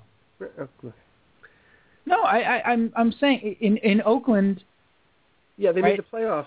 How many years? absolutely, but they weren't as small a budget team as they became under Billy Beane. That's true. That's true. I'm not saying he had a big market team. I'm looking at what they did with the Padres. You know, there's some success, not much. right. So yes, they had some success with a small market team. They are touted as being able to find diamonds in the rough and being Yeah. able to find cost, and they've and they've done a good job of it here. Look at Marlon Byrd. You Sure. know, they've done a they've done a, a very good job. Look at Chris Capuano a couple of years ago. Look at LaTroy Hawkins last year. Look at you know uh, the guys have played well, and look at the trades that they've made. Look at the you know the, the way they've fine. restocked the farm system. Sure, So Great. so that's they they have the ability to do that. So now they need to do now they now they need to show that they can do that. but that's but but you just you just nailed the the regardless of what the payroll is going to But be. you just you just hit the biggest problem in the world. Alderson doesn't even matter. You hit the biggest problem in the world, and that is this is New York. They shouldn't have to operate an eighty-seven million dollar payroll. Of course they shouldn't have what to. It, that's what it comes down to at the end of the day. Of course they shouldn't have to. All of the rest of the talk is just just talk. We don't know what Sandy Alderson would do with a hundred and forty million dollar payroll because he's never going to get one. No. But as a Met fan, as Met fans, you and I, as passionate, lifelong, giving our children this, which is to me the the the, the most you know, like serious thing you can say. I am passing my Met fanhood on to my children. And we have an ownership group that is operating the team as if we're in Milwaukee. I know. I know. and that is just and and I, I don't mean to sound like a provincial New Yorker. That's not what I mean to sound like. This is this is economics. This is you have your own cable station. You have your own network for your team. You've got a five-year-old ballpark. You've got a five-year-old gorgeous ballpark that just did a wonderful job hosting the All-Star game. People raved about it. Mm-hmm. That if you put a decent team on the field would be sold out every night. Or at least there'd be 35,000 there every night. Okay, so you have a five-year-old ballpark, which the city helped you pay for, Look, put put and it, you have your own network, and you're in New York City. You can charge New York City prices, and people will pay them. See, put it this way: they they had four million people come to a stadium that was falling apart six years ago. Falling apart. Four mil, Four four million. million came to that team, that stadium, How many times have the Yankees drawn four million fans? a couple times. But that's Yeah, no, a, a, a couple times, but it's not every year. no, that's that's that's an extreme number. That's special. That was only five years ago, six years ago. Yeah. And they are running the team because they have no money. Because five years ago today, the guy who pulled off the greatest Ponzi scheme in the history of mankind. Think about that for a second, by the way. He stole the most money in the history of mankind. The, record, the, re- the recorded history of man. It's yeah. And they were they were a big part of it. And they've lied consistently. And if they weren't buddies with Bud Selig, they would have lost the team four years ago. This is at the crux. We could talk about Curtis Granderson's OPS and BABIP all we want. No, no, we can't. This is at the crux of the of the of the problem. And as fans, we have no control. Zero. There is nothing we can do. Nothing. Zero. Nothing. Well, There's nothing. Cal, if Well- there were if there were 800 people in that ballpark at night, they still wouldn't sell the team. They still oh wouldn't no, sell. to sell the team, no, that wouldn't no. There's nothing we can do. That's true. We have to renounce our fanhood, and they still won't sell the team. It's Mhm. probably the most frustrating thing that I can possibly think of in sports right now. The, the, the fact that Met fans have zero recourse over who owns their team and the, and, the, and the running of their team. Zero. There's nothing we can do. I won't go. I won't spend a dime. So what? They don't care. They don't care. So, all that aside, they signed Curtis Granderson. They signed Bartolo Colon today to a two-year, $20 million deal, um, which you know, the only other guy I could see, could have seen there, Cal, was Kazmir. Kazmir got two for 22. Yeah, but that I don't know. Eh, but Colon's been a better pitcher over the last three years. Well, the other the other thing, you bring Cas, Kazmir would come back with some baggage, yeah, and Well, not but- necessarily baggage, but his expectations would be maybe unrealistic. this they have doled out eighty-seven point five million dollars in guaranteed contracts so far for three players. You want to you want to argue that maybe Sandy Alderson's not spending the little money he has wisely? That's fine. I think that's your argument. I think if you only have thirty million dollars to spend and you're giving Chris Young seven point two five million of it, that's where you're bothered. That And that's- bothers me. That's completely legitimate. Yes, he takes a hit there. Absolutely. If that deal doesn't work, I, I, I, all I was exonerating him 100% from was not being able to make wholesale changes and go on a spending spree that he promised. Because I don't think he has any control over that. I think just like the rest of us, Well, that. I'm sorry. no, I was I was just gonna say I think like just like the rest of us, he was told he was gonna have the money and he doesn't. And so now he's adapting on the fly. Is he adapting well? That remains to be seen. I think your I think your point about misreading the market is spot on. In in a, to to a certain extent. I I really I don't think they thought Jhonny Peralta was going to get fifty three million dollars. No, they they they ab- absolutely didn't. I don't think they thought a guy like Jacoby Ellsbury, you know, was going to get 153 million dollars. They thought maybe we could swoop in. Well, no, I mean they weren't they weren't going over a hundred million dollars on anybody. I don't know if I, I don't know if I know that. Well, that's what they When- said. When they, but right, but I don't know if I know that. Okay. Here, If you if you could have gotten Ellsbury for six and 110, yeah. he might have done it. Okay. Um, they could have gotten Jose Reyes two years ago. You can't. You keep. You always bring up Reyes, and what do I tell you? What? They didn't have the money. Okay, but they have the money now. Yes, they have more money now. Okay. They did not have the operation. I, I well, first of all, I'm not convinced they have the money now.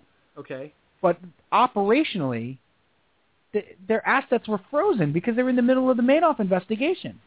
Okay. There was an absolute set amount of money they could offer Jose Reyes. Look, I wish they had him right now, but I I have to stand by the fact that I wouldn't have given him that contract at the time either. I wouldn't have two I years ago. I would have.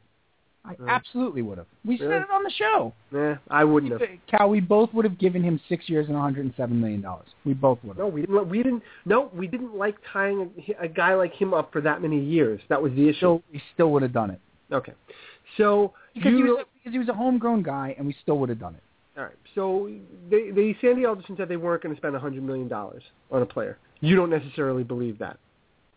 He what he said was he couldn't see spending a hundred million dollars again on another player outside of David Wright. It would have to be special circumstances to do so. Okay. Um, Jeff Wilpon said that if if Sandy Alderson came to him with a request, Feed that dog, will you please? this is breaking down. Vamp. I love that dog. What you were going to say is, Jeff Wilpon said if Sandy Alderson comes to us and tells us, hey, fellas, I want to spend $120 million on this player, Jeff Wilpon's saying, of course you can. Nonsense. I, I don't believe it. I don't believe it for a second. The tread marks on the back of Sandy Alderson at this point are plentiful. It just it none of it comports with what's actually happening, and none of it. And frankly, I don't understand how the Wilpons have gone this long without being asked at least once about their finances in earnest. I don't understand how that hasn't happened yet. And I and I, I think your point, Cal, was you know, about Jeff Wilpon saying, well, if Sandy just comes to us and makes that suggestion, we'll consider it. We have no budgetary constraints. And you 100% don't believe that. 100%. Okay. So that's not being, you're not being fair. 150% I don't You're believe. not being fair. You're not being fair. You you believe that Sandy Alderson would have gone over a hundred million dollars, even though he said he wouldn't. I didn't say that. What'd you say? I'm saying in this hypothetical that Jeff Wilpon keeps giving us, Right. I think he's full of crap. Okay. All right, it's fine. Like I said before, I think it's inconsequential whether Sandy would make that recommendation or not. The bottom line is he could make that recommendation 50 times. They're not doing it. They don't have the money. They don't have the financial wherewithal to pay somebody $125 million of new money. They don't have it. They just Jeff Wilpon. I just said, Cal, the tire the tire marks on Sandy Alderson's back are plentiful. He's been thrown under the bus about eight times by Jeff Wilpon. Do you do you believe for knowing what they owe, what their debt servicing is, what they have said they want to spend on this team? Right.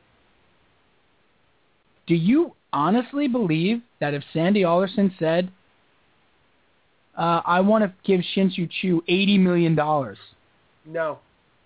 that they would say yes? Um. Well, he's well.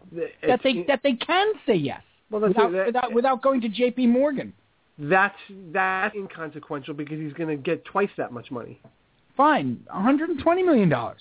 Right. No, more than that, he, they're going to say no. Obviously, they're going to say no to that.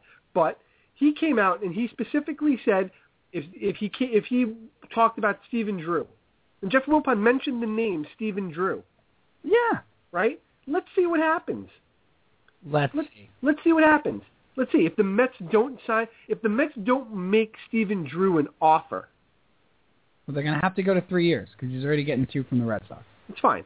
If they don't make him an offer, then what what does that tell you? That tells me that they don't have the money to pay him. If they don't make him an offer. Correct. Okay. If they do make him an offer, what does that tell you? Depends on what the offer is. No, it doesn't. If they make him an offer, A fair offer? a fair offer, Okay. what does that tell you? That maybe Jeff Wilpon was was telling the truth. No. It doesn't. Well, okay. No, we're talking about thirty-six million dollars, not a hundred million dollars, not not not eighty million dollars. yeah, yeah, but they are already at the, they're already at their projected payroll limit. He would have to get approval from Jeff Wilpon to make an offer of thirty-six million dollars. Cal, why do they have to move Daniel Murphy and or Ike Davis to free up payroll to make Stephen Drew that offer? If if there were no budgetary constraints, as Jeff Wilpon says, hey, just come to me, my pockets are open. I don't know why I put Jeff Wilpon in the South on a plantation. It's fine. If if that's the case, then why do they have to move Daniel Murphy and Ike Davis to save themselves a whole eight million dollars or nine million dollars to be able to make Stephen Drew that three-year offer? Is that what they're doing? That's that's what's been said for days. That they're looking, that move Ike Davis and Daniel Murphy in order to make an offer to Stephen Drew. They're moving. They're looking to move Ike Davis and Daniel Murphy to free up salary. Period. Well, One can only assume it's to because they are at that uh, that budget limit. Because we, heaven forbid, we go over eighty-seven million dollars. That it's to make an offer for Stephen Drew, the only shortstop left. Pepto Bismol. Pepto Bismol. Remember those commercials? I do. Pepto Bismol has had a long, rich history of advertising. It's fantastic. You remember? Oh, well, how long ago was that? We remember it. Yep. Still working, pink bottle and all. Yeah, there it is, right there. I I I don't think that's I don't think Jeff Wilpon is telling the truth. I don't. Okay, that's fine. And and look, he hasn't given you any reason to believe that he would ever tell the truth. I get that. Nope. I get that. That's fine. I just When it don't comes to the finances of this team, I don't think he said a truthful thing in years. okay. It's this, this, this, these are the same two guys that told us that the Madoff investigation and or uh, uh, case would have no effect on the Mets ball, uh, Mets operations. Yeah, okay. Well, unfortunately, Jeff, some of us have access to court documents and can take a look at it. Yeah, you're wrong. Clearly had everything to do with the day-to-day running operations of the Mets.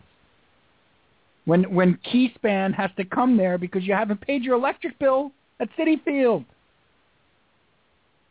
which I have a good authority. I have a cousin who's very very uh, connected at Keyspan. No, right. Let's, Cal, he had to go to Citi Field and ask them to pay the bill. I'm not kidding. They were like, "Well, what are you going to do? Shut us off?" He's like, "If I have to."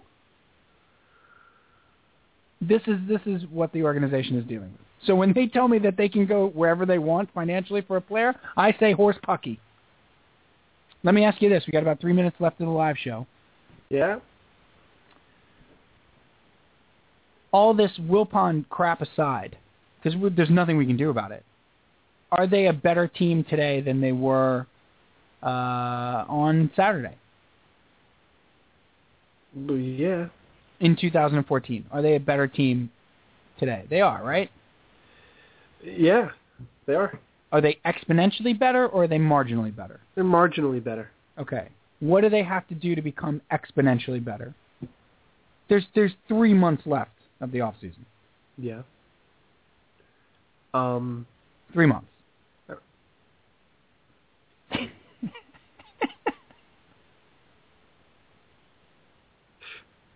You're right. This is fun.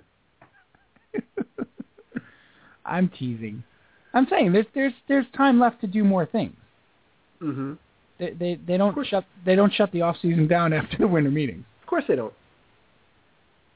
I know that. I know that. It's, it's odd that you're you're saying that to me, like you just met me, or that we're communicating on No, Twitter. no, no. I know you know that. I'm I'm Right. I'm I'm saying that more for you know uh, some other writers perhaps.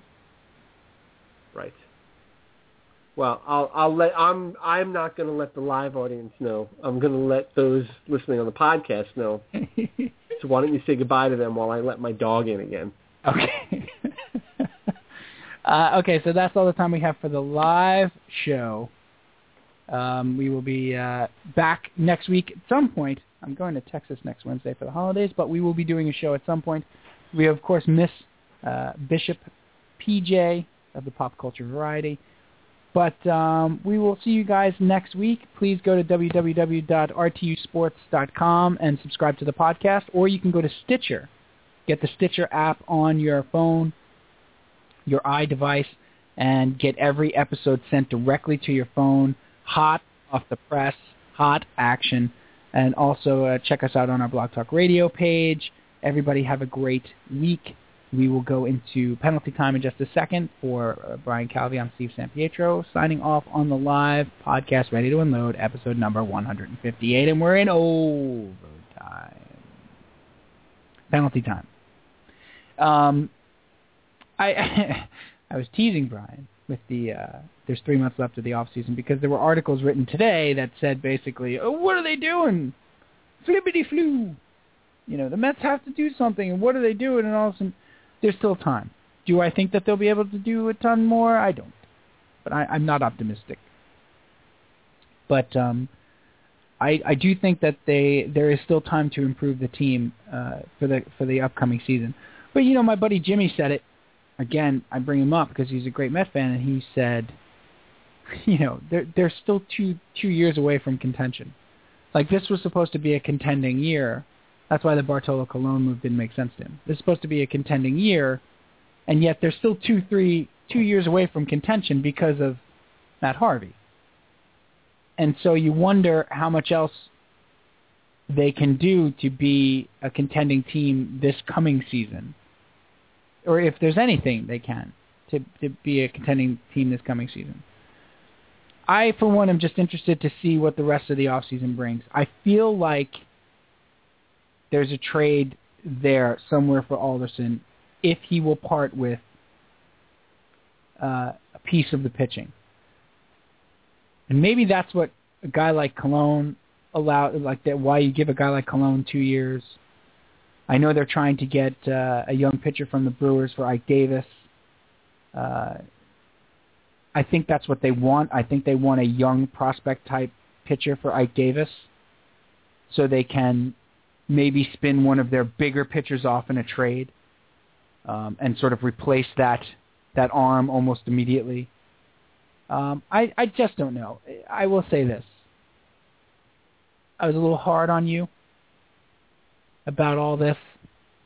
I apologize. Oh, no need. Notice I did that on the podcast. Yeah, that's fine. Not on the live portion of the show. When the, when there were four people. Do you understand? Do you, do you understand the? And and we're gonna. I I do have two. I have a jet question and a giant question that I do want to ask you. Do you understand the the the? Do, do you know why Lucas Duda might be the starting first baseman for this team? Do I know why? Yeah. Can you? Uh, because bring me in on that. He walks a lot. I see. They sure do like him. They really do. Can you uh, follow up uh, over here? Yeah. Right. Uh, Steve San Pietro, RTU Sports. Yeah. Hi. Um, great show. Big fan. Um, Thanks. Why would you nice be shirt? Thank you. Why would you be trading? It's a V-neck, which I find works well for me because the hair hangs out and it's sexy. Why would you be trading? Is that a medallion you're wearing? That is a medallion. That's actually an Italian horn. That's the uh, Of course. the Malika. Have I disarmed you enough to distract you from asking a question? That's what we do here. Can Can you explain why you'd be trading Daniel Murphy? In, in a with a team that has a huge lack of offense. Why is uh, why Daniel Murphy needs to be jettisoned? Well, he's very one-dimensional. Yeah, but that that one dimension you are lacking. It's called it's called offense. Right. Well, it'll free up it'll free up a spot to put a leadoff hitter in the lineup because as, as it stands right now, we don't have a leadoff hitter in our lineup. Right. Nobody to lead off the game, first batter of the game. Nobody nobody to do that. That's important. Jump right into number two. That's right. So Okay. We're gonna we're gonna punt that position. That uh, I don't understand that logic so much. Well, Well, You could bat Murphy lead off. okay. Maybe you could. hey, We're not Ter- gonna do that. Terry Collins is not going to bat Dan Murphy lead off. Okay. Let me tell you something about Dan Murphy. He doesn't like to be called Dan, Terry. Still, after four years, still does not like to be called Dan. By the way. Um, okay, let's let's jump to the Jets and the Giants. All right. I just have two two quick questions. Yeah. They're one-liners. Sure. Jets with an out. So I want to do our Rex Ryan watch. Jets with an outside, real super outside shot at the playoffs. Uh, they need to win out, and they need like uh, the Ravens to lose three, and I think they may even need like this a CFL team to lose a game. Uh, Rex Ryan back next year, not back next year. Uh, who knows? It's, uh, you can't from week to week. You can't. After last week, yeah, he'll be back next week. He'll be back next year. He could get blown out in Carolina, and then he won't be back next year. I don't. It's such a. You can't even tell anymore. Do you feel like it's week to week? I really do. Um, I, I see. I feel like these last three games are not unless he wins out and makes the playoffs. I don't think these last three games are a referendum on keeping him or not keeping him. I think I'm starting to feel like the decision has been made. I, and then he's not coming back. That's that's what I'm thinking. Yeah, I I would I would agree that he shouldn't come back. Yeah, wait you read the book. Ugh. Then you'll no. I'm just saying. Then you'll really agree that he shouldn't be back. Because it's sort of the book we're talking about is once again Collision Low Crossers. Makes a great gift. I gave it. Yeah, I gave it to Scott for his birthday, my brother. for his birthday. Yep. His birthday is uh, Friday, Nice. and I gave it to Big Paulie uh, for Christmas. But did you give it to him before Christmas? I have not given it to him yet. All right, so he doesn't have it yet either. He will get it on Christmas Day, just like you will. And that's and I'll be reading it on Christmas Day. That's correct. You better be. Oh yeah, no, I'll I have to finish it by by the 26th. I think it confirms many of your worst sort of Rex fears. I mean, stuff. This is stuff that I've been saying for years. Yeah, but there's there's absolutely there's some inside baseball stuff though that we didn't know. No, yeah, no, I'm not. I'm not saying. I I've been saying this for a long time because it's been my speculation. I have had no way of of Right. knowing what's going on. Now we got the proof. It just it always it always felt, and I'll and I'll call back to 2010 that when it went bad, it was going to go bad. You know, and while he was and while he was winning, it was fine, and everybody loved him, and his shtick was great and refreshing. And I was always worried about this about this happening, and Yeah, but it's it's it's partially his shtick and passion uh, and confidence that you'll see in this book. But there's there's there's X's and O's stuff and being a complete coach. Again, stuff we've talked well, about. yeah, yeah, That is sort of like, and it's borne out. I mean, this was about the 2011 season, and it's been borne out again this year. You know, he said today. He said today in his press conference. Somebody pressed him on getting too conservative over that three-game span, where Gino was just awful. Oh, okay. The the three games that passed Right, not Okay. the Raiders game, but the three games before that. before that. Okay, where Gino was just terrible. And somebody said, "Do you think you went too far? Do you think you made Gino too conservative and the offense too conservative?" And he said, "Yeah, maybe you, you could probably say that. You could probably say put that on me." This has been going on since 2011, since 2010. You know, except you read this in the book, except the Giant game, where he said after the season, he told the writer, I should have just bleeping told Schotty to run the ball. And I didn't. When Mark Sanchez dropped back 63 times in that Giant game, which they would have won handily had they just won the ball. so you've gotten up to that point. I finished the book. Oh, you, oh, you did finish it. Okay. Yeah, I finished the book.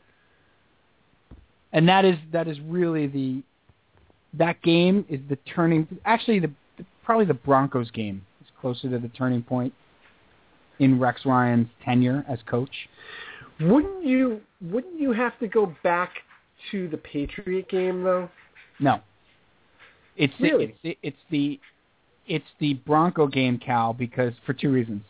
One, um, that Bronco game, everybody forgets this, but we talked about it at the time, and we've said it for a long time.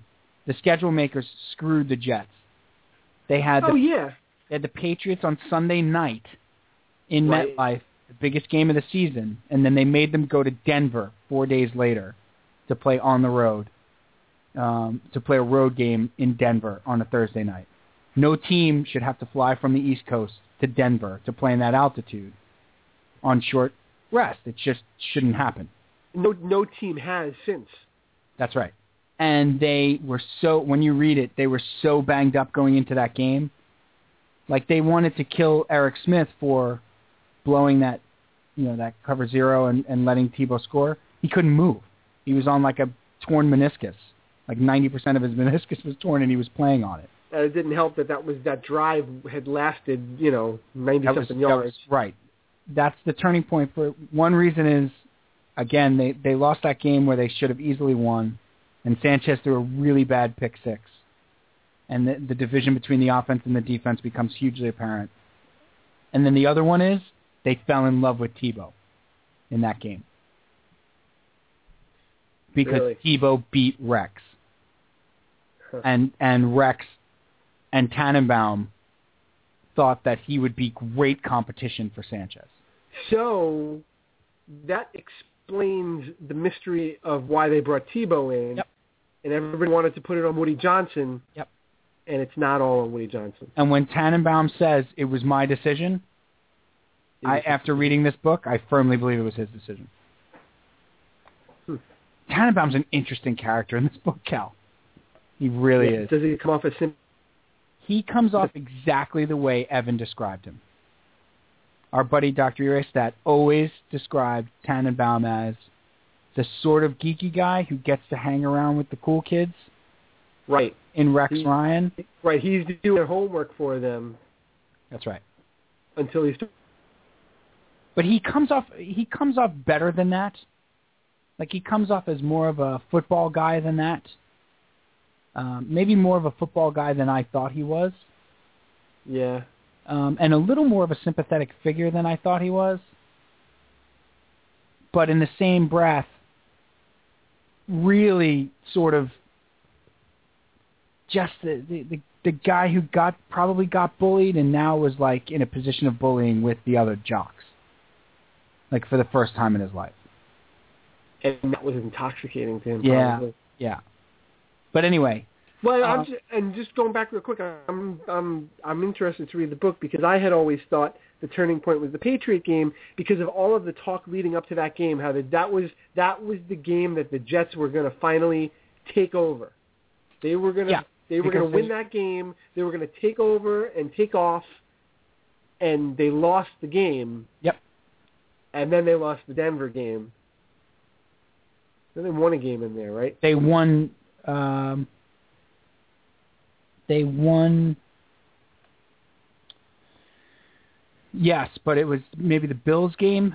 Yeah. They won like 28-24 on a last-minute touchdown, and Santonio Holmes and Sanchez didn't even congratulate each other. Right. Right. right, right. And Holmes wasn't running at full speed on the play because he didn't think he was getting the ball. Um, it just, just stuff like I that. know. stuff like Plaxico Burress gave away almost every play, whether he was getting the ball or not. By the way, he left the huddle. I mean, just just crazy stuff. All right. Well, Here's here's my giant question. Okay. This has come up a lot.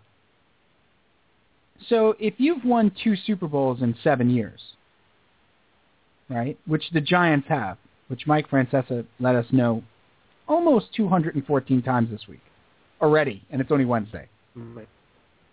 Nobody else has done that, Cal, by the way. How many other teams have two Super Bowls in the last seven years? None. How many have four in 25 years? None. Which is probably not accurate. Uh, how many? well, yeah. You know, The four, others. four, four Super Bowls, five trips. You know, blah, you Giant fans have nothing to complain about. Zero to complain about. And Coach Coughlin should decide when he leaves. So my question to you is: so you can't, if you're a Giant fan paying, you know, fifteen thousand dollars a year for your seat or whatever, and and you've been going for forty years, and you're about to not make the playoffs for the fourth time in five years, and Eli Manning's having an awful year, awful. You're not you're not allowed to even say anything. Can't question anything. No, ob- obviously that's wrong. You should be allowed. As a fan, you're allowed to say whatever you want. Yeah, it, There's no there's no law that says you can't complain about your team just because you've won a Super Bowl. or but seek changes. Sure. My my my point on that, and I agree with you, but my point is that because it's such a foreign concept to me, I would think you would have a little more. You would give them a little more leeway. You wouldn't like the complaints and the issues that you have wouldn't be so serious. No, no, absolutely. You know what I mean? You shouldn't be complaining the way a Jet fan complains. Right, right. But it doesn't. you- but they're not should- exempt. They're not exempt from criticism. Yeah, can, can are you not allowed to talk about it? Can we have a conversation about whether Coughlin should be brought back next year, or you can't? You can't. You know, he's won two Super Bowls in seven years. You can't say anything. They haven't had a losing record in ten years. Uh, okay. They they also are about to not make the playoffs for the fourth time in five years. Right. Yeah, we can- we we can't have a conversation about a 68 year old coach or whatever he is. We can. I just I, I don't We think should. that, I don't think that's fair to the Giant fan. I think the Giant fan's taking a lot of unnecessary crap right now because their team is look, they were 0 and 6. They won four games in a row against terrible teams. You know, and, and you know, back you know, the the likes of uh I don't even remember the kid's name from Green Bay, Scott Tolzien. That was what you take when you can't sleep. That's right. No. Or it's a, it's I, I've decided it's also a cracker. A Tolzien cracker. Oh, a nice piece of cheese on it. Do you have any Tolzien? Um, yeah, I think you should be allowed to say something. I think you should be allowed to at least have the conversation. We can't have a conversation about Eli Manning. We can't. He's elite. I don't know if you heard. Christmas trees. Sorry. Anyway, that was my question about the Giants. Uh, Yeah, we we so can much. we can wrap. Would you like to wrap up? Oh, you want to wrap? Yeah, oh, we can do the Christmas thing next week with PJ. Well. I think we got to move the show to, to Tuesday Nick. Next week. Okay. Are you free? Can you pencil me in or what? Like, Because I, uh, I go to Texas on Wednesday. well, I'm doing it way. Yeah, we're doing, yeah. I'm not. I, I could do the show from Texas. No, I wouldn't suggest that you do that. okay. Yeah, probably a good idea. Hey, will you be watching Ryan Strome tomorrow night in his debut as a New York Islander? Watch. What was that? I'll watch, but don't get me started on them. No, I wouldn't You dare. didn't hear that? That's. A, I I will not get you started on them. No. Yeah, I, I his debut. All right. Fine. But there's another, another coach where one win buys him 30 games. Quite a gig if he can get it. Final unload. I, you know, I got to be patient with this Met team and the and the brain trust, the Ivy League educated brain trust putting this team together. I'll be fair and I'll check back in a month or so and see what they're doing. Maybe they got a plan they're to work this all out. So there, there's my bone. And my my final unload is so there's a there's another Godzilla coming out. Have you seen a trailer for this? No. Saw the trailer for Godzilla, May of 2014. Look, Starring The Rock. look, just get it right. Okay, enough. Enough. I also saw one of the greatest trailers of all time for a Jason Bateman movie. Starts Oh. sad with us, called Bad Words.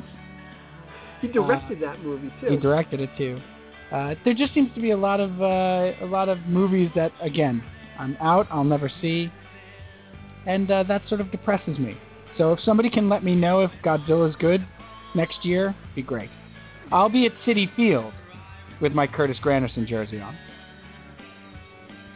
Number three in your program, number one in your heart. Welcome, Curtis. And thank you for taking a swipe at Yankee fans. Good job. For two on their payroll. Had to get that in. I gave you a bone. We'll see you next week, everybody.